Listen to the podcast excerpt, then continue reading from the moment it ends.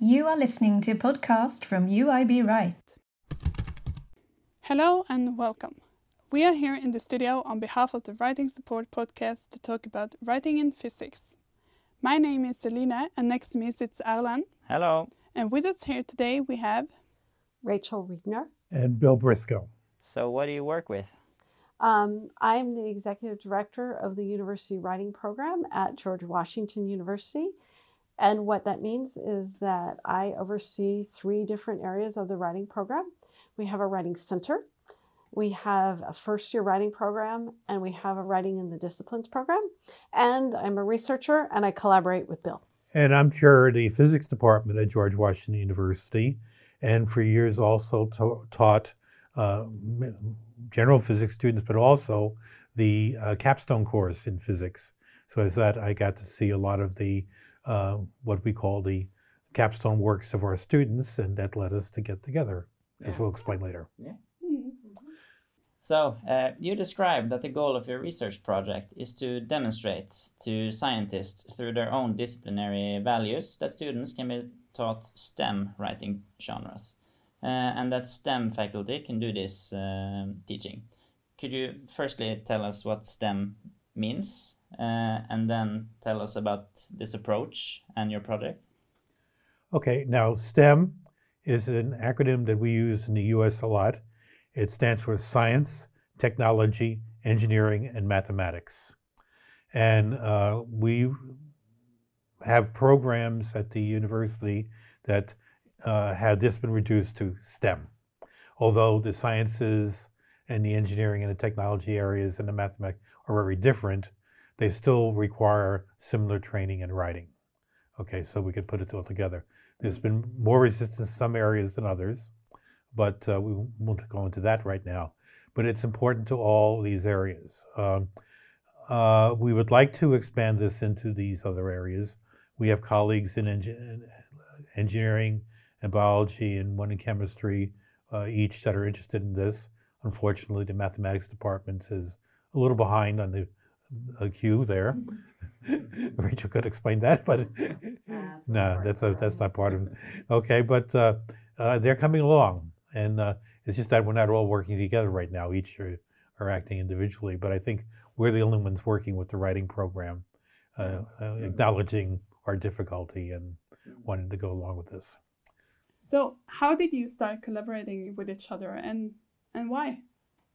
Well, over my years at GW, I've not only taught in the physics department, I've also been on the, the research committee.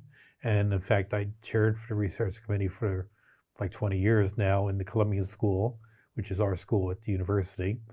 And uh, in both cases, I got to read a lot of writing of students and faculty.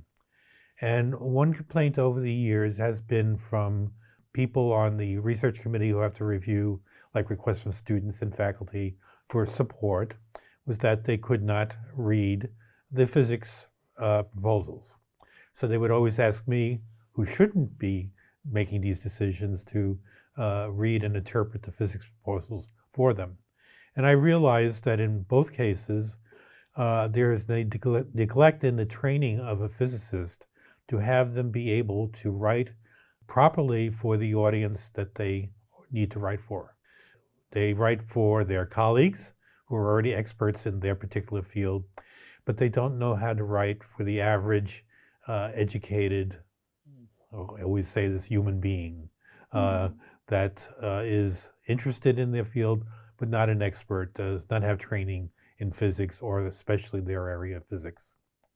And then uh, in trying to do this, I knew I couldn't do it alone, so I asked Rachel for some help. Yeah. Yeah. So when I started speaking with Bill at that time, I was head of the Writing and the Disciplines program, which is one of the, our three areas. And Writing in the Disciplines is a curriculum where we work with faculty to embed writing into um, what we call into disciplinary courses. You might use the word modules. Do you use modules or cor- we call them courses, classes? Yeah, Yeah, Um, courses. Courses. Yeah. In Ireland, they Mm. say modules. In the UK, they say modules. But in any case, Um, and so I have been working over the years with different faculty to do this, but we'd had sort of not a lot of, of buy-in from the from the sciences, from STEM folks. Um, and so Bill came to me and started talking to, to me about the observations that he just described. And so I started, we started a discussion about, well, what you're thinking about is that students um, don't have expertise in the particular genres that they're asked to write in. They don't know how to write a good proposal um, because they haven't been trained to do that. And faculty, on the other hand, haven't been trained to teach how to write in the specific genres of their disciplines. So a student might not know how to write a good proposal, a student might not know how to write a good abstract or um, a good re- a lab report, and they and students don't know the different ways in which you would write for the in those particular places and for those particular audiences. Mm-hmm. Um, so what I did is took some of the concepts from writing studies that I'm very familiar with and transported them into the physics context, um, mm-hmm. and that's where our collaboration began with those with their problem and their need, and then my expertise and bringing those things together. Yeah. You are listening to a podcast from UIB Right. You've uh, both been together conducting a study genre-based uh, on genre-based writing skills in physics. And could you tell us about physics writing and the genres that the students must master? Okay, so there are several levels that the student uh, uh needs to be proficient at. At one level, of course, there is the uh, genre in which they're writing their bachelor's or master's thesis. Mm. Okay, and that, of course, is, has to be uh, a more professional document. But we found uh, we start this program in our uh, sophomore level courses, a second year course, and we found that our students uh, will use the same style. Mm the same genre for writing a letter home to their parents, writing to their high school science teacher, or writing to uh, the uh, head of the research program to give them money. They don't change one bit. Okay, mm-hmm. they don't know how to adjust for the audience. Okay, luckily at GW we have a first year program in writing. Okay, so the students, uh, as Rachel will tell you in a second, have the basic writing skills. Mm-hmm. That came out in our report, I mean, in our study. But that's about it. Uh, after that, they have to be trained into the d- different genres necessary for physics. Yeah, I think Bill's pretty much covered it. There are different genres that students write in physics to different audiences. Mm. And unless they are trained and, and made attentive to those genres and the differences between them, differences of audience, differences of purpose, differences in style, differences of voice, um, differences in the way in which the context is presented and the the like differences in terms that need to be explained, then they don't know they need to do this.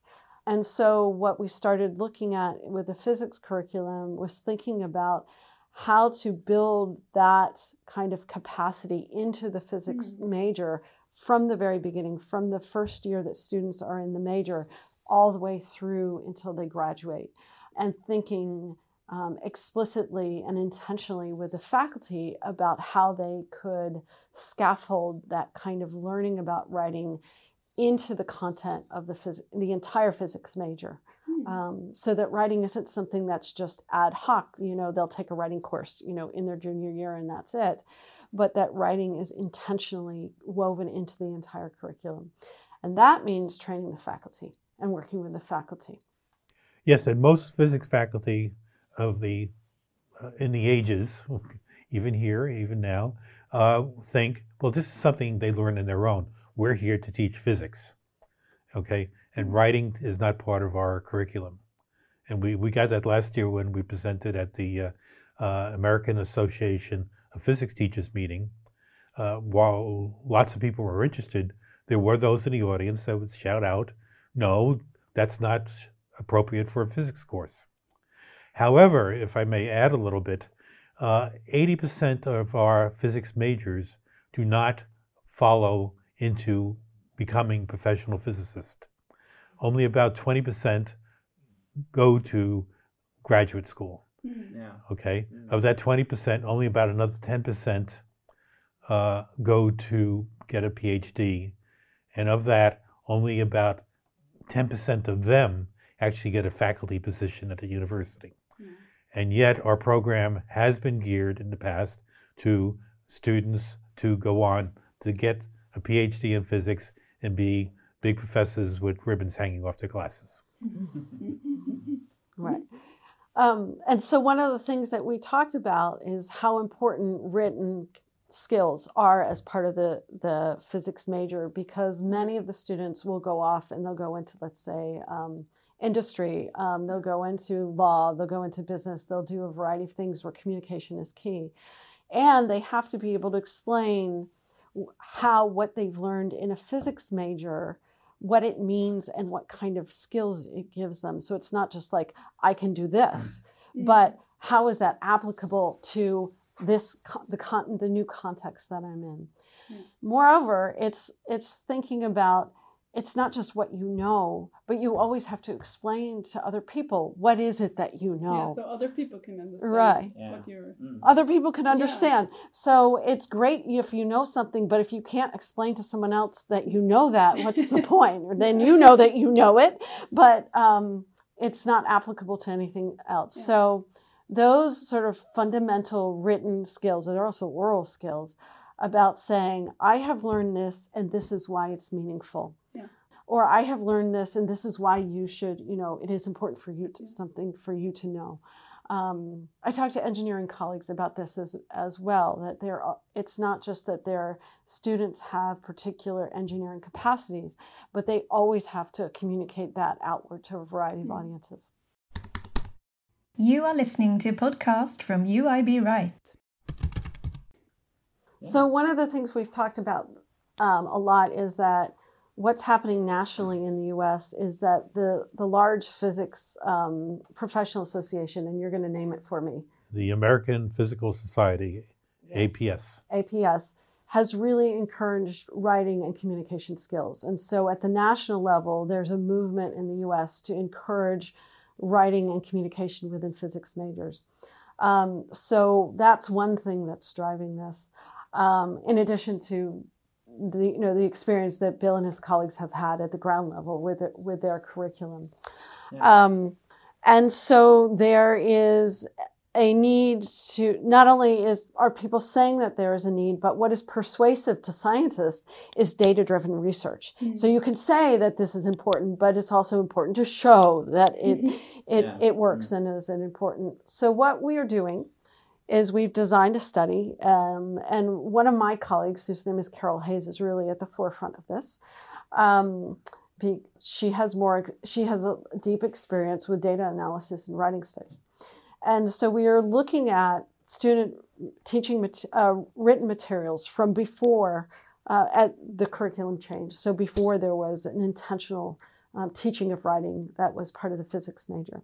Mhm. We have collected that materials. Um, and now, and we are analyzing. We developed a rubric to look at it, and we are analyzing it for things like style and for word choice, attention to audience, um, articulation of purpose, um, and we are also then looking at student written materials that were produced after um, the physics changed their writing curriculum to include explicit attention to the teaching of writing.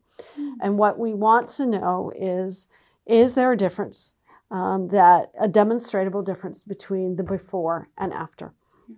Now that's where we don't quite have results yet because we have analyzed the before material, but we haven't finished analyzing the after material because this is a multi-year process, right? You have to start um, two years ago when before the curriculum, new curriculum was instituted. And now we have one year of data from the after, right? After the, the intentional teaching of writing. And we're going to look at a subsequent year. And so our results are pending. But we're doing this um, in part because, and you you can jump in here. What's what is persuasive to physicists is is data, right? Can you can you explicitly show that there has been an impact um, on student Yeah. writing? Mm. you wanna Uh. Right, and I think the impact would be uh, getting feedback from our graduates, besides the studies we're doing and looking at the evaluation ourselves, but getting feedback from our graduates. Did we prepare you for what you wind, wound up doing? Mm. You know, uh, students uh, I have had in the past to become bankers, Yeah. finance. You know, Mm. person who gave you derivatives and nearly crashed the stock market was a physicist. Okay, for example, uh, we won't go into that, but but uh, they have uh, to develop those skills. We uh, not only teach them writing, but also we bring them to the um, bring them to the career center, and they work with them at least twice a month. Okay, uh, and make sure that they see all options. Uh, the complaints in the past from students have been, "You're training us to be PhDs in physics. I don't want to be a PhD in physics. I want to go into business." Yeah. Okay. In uh, five years ago, the APS had a workshop and it was called Reinventing the Physics Major, in which they encouraged us to include not only writing, but business courses in our curriculum. You could imagine some of the old timers really did not like that. Yeah, I, I suppose. Waste of time, you know. Uh, that's what they would say, tell me. Uh, but uh, at that time, also, a group of us from the APS and six universities got together and got this proposal, uh, submitted a proposal to the National Science Foundation, NSF, called Pipeline, in which we would, in reinventing this physics uh, major, give them a, their skill set that would be a pipeline to the uh, outside areas out of physics in which they were eventually going to work. Uh, the 10% or 5% to become professors, they're being well trained no matter what. Yeah. Okay. Mm. Uh, but it's the 95% that we were worried about that they, we wanted them to have the skills to do whatever they wanted to do. Yeah. And the 5% who become physics professors, they also have to, you know, write papers and write Yes. grants and write abstracts and they Mhm. need those skills as well. So this is they have the competencies and these are students who are very good at the, you know, the physics content, but they also have the the writing and communication skills that are very much part of being a professional physicist. So, finally, do you have any advice to STEM subject teachers on how they can incorporate the teaching of writing in the classroom? Or perhaps some thoughts on curricular and assignment redesign that you may that may lift the writing on these subjects? Well, I think in any course you teach, you should demand written products from the students on a regular basis. And these products should be evaluated, critiqued, and given back to the students. And not only by the instructor, but the students should look at each other's work and critique them. Mm. Uh, they all took the uh, introductory course, uh, and some of them are very good creative writers, but they're not good scientific writers. They could help the other students. Other students have all the jargon down. They could write a report that only I could read, okay? But they have to be able to go to their local congressman and say, I'm doing this research. I need the money. Can you appropriate the money? Here's my report. And the congressman has to be able to read it. Yeah. And most of our congressmen are not educated in science. Notice I said in science, not just not, a lot of them are lawyers, you know Yeah. what that is. Yeah. Um, there are a lot of curricular materials that are out there that I think um, colleagues could draw from. And we can actually give you some websites that um, Bill's colleague Alexander van der Horst has developed um, that which could be a really useful link. Um, and these are linked to specific assignments within the physics curriculum at George Washington. And so that you can see the, the ways in which they've been constructed. I think what Bill has has focused on is really important is a attention to the writing process in the Mhm. in the physics classroom that students aren't ju- just given the opportunity to write but they're given feedback they're given chances to revise and use that process in which to develop their their their writing that students are shown not just like a, a general concept of good writing but they're shown models of what a good abstract looks like or a, a strong um, grant looks like, or you know, et cetera, et cetera, et cetera. Um, so there's I've I've just mentioned two things, but there's a wealth of information on writing in in physics and writing in STEM or writing of the sciences, however you want to say it. Um, uh, there's a wealth of curricular materials that people can access, and we would suggest taking a look at it. Mm-hmm. But I would also say that people should adapt it to their own context. Universities all over the world are different. Yeah. Um, they have different student populations. They have different purposes in their curriculum, and that's so. What I see when I work with writing with writing with um, faculty all over the world is that um, there's not one standard of what's good. There, there are some things that are work, but they need to be adapted to particular majors, particular contexts. Um, and so that's really important to keep in mind as well. Well, I think that uh, one thing in this whole process too, when we decided to put in, when we finally had enough feedback from the first three years to change the curriculum, we actually did change the curriculum and the instructor, put some young blood in there. Yeah. Somebody closer to the students' ages who had more, um, you know, energy, yeah. and also, you know, since uh, a lot of the American universities use this evaluation system, the students have the evaluation. You know, if you're going to change something, you have to change the instructor so that the new instructor has a chance of yeah. making those mm-hmm. changes. Mm-hmm. And the students don't say, well, last year they did this. well, it's a new person, new times, you know, complete break. Uh, so we did that twice in the course of the last six years.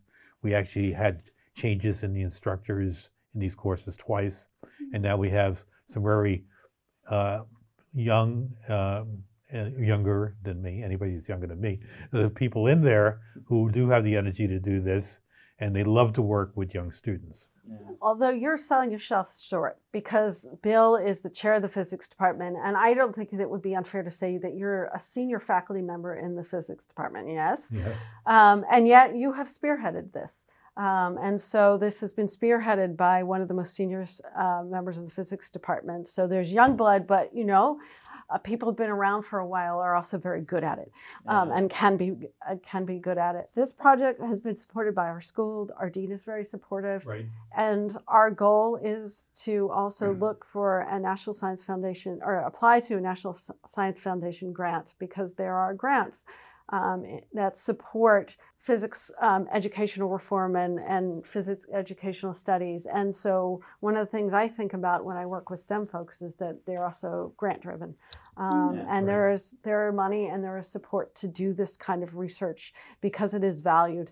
Um, and so I think that it's it's not just we're volunteering to do this, but it's become part of our, your research agenda, Alexander's research agenda, right.